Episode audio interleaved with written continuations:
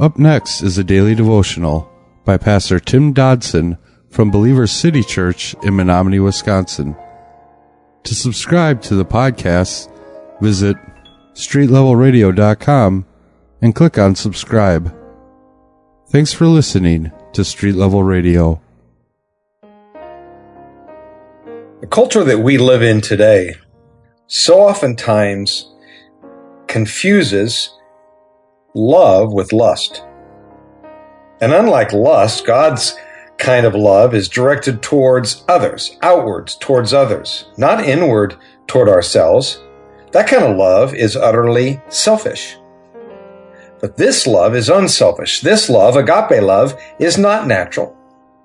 It is possible only if God supernaturally helps us to set aside our own desires, our own flesh, our own instincts, so that we can give love while expecting nothing in return. Thus, the closer we come to Christ, the more love we will show to others.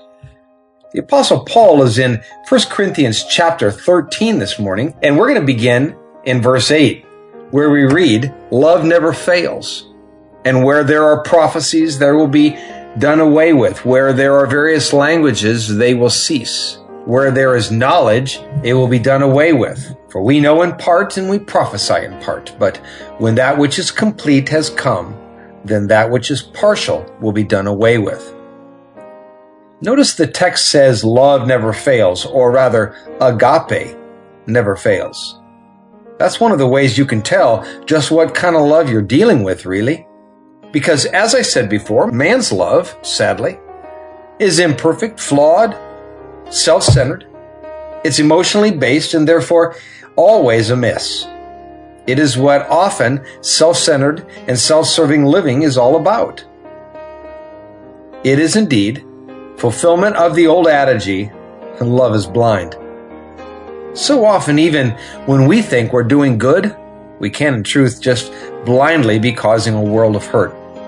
Trying to love with the wrong love can actually be going against the will and plan of God.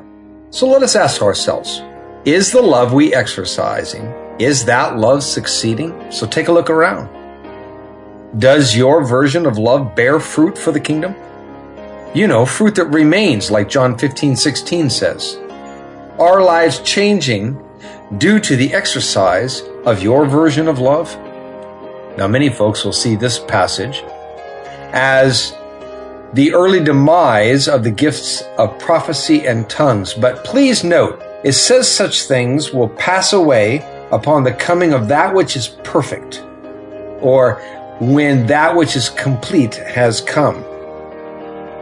The perfect, quote unquote, is no doubt in reference to the second coming of Christ. For I know of no other perfect on this planet, on this side of eternity, unless knowledge went along and went away with tongues and prophecy, then according to this passage, time is still on our side, and we can't take that position that tongues and prophecy is gone. The Greek word for perfect is telos. Considering the way the New Testament uses telos in other passages about the coming of Jesus Christ. You can find it 1 Corinthians 1 8, 1 Corinthians 15 24, James 5 11, Revelation 25 7, 21 6, 22 13, on and on. Our love, our reality, if you will, will indeed pass away. It is God's love, agape love, that will and does fulfill until our perfect quote unquote returns our perfect manifestation is agape love. Verse 11 says, When I was a child, I spoke as a child, I felt as a child, I thought as a child. Now that I have become a man, I have put away childish things. Again, we see the idea of child-like attitudes being manifested here. The earthly love we try to pass off as Christian love is so often really nothing more than childish, childish things that we hold on to with white knuckles. Paul is calling the Corinthian believers to step up to a new level of maturity. He's calling them to a spiritual adulthood they had apparently consciously avoided, just as many of us do today. Paul was essentially serving up a reality check all of the gifts these believers regarded as so highly was going to one day simply pass away.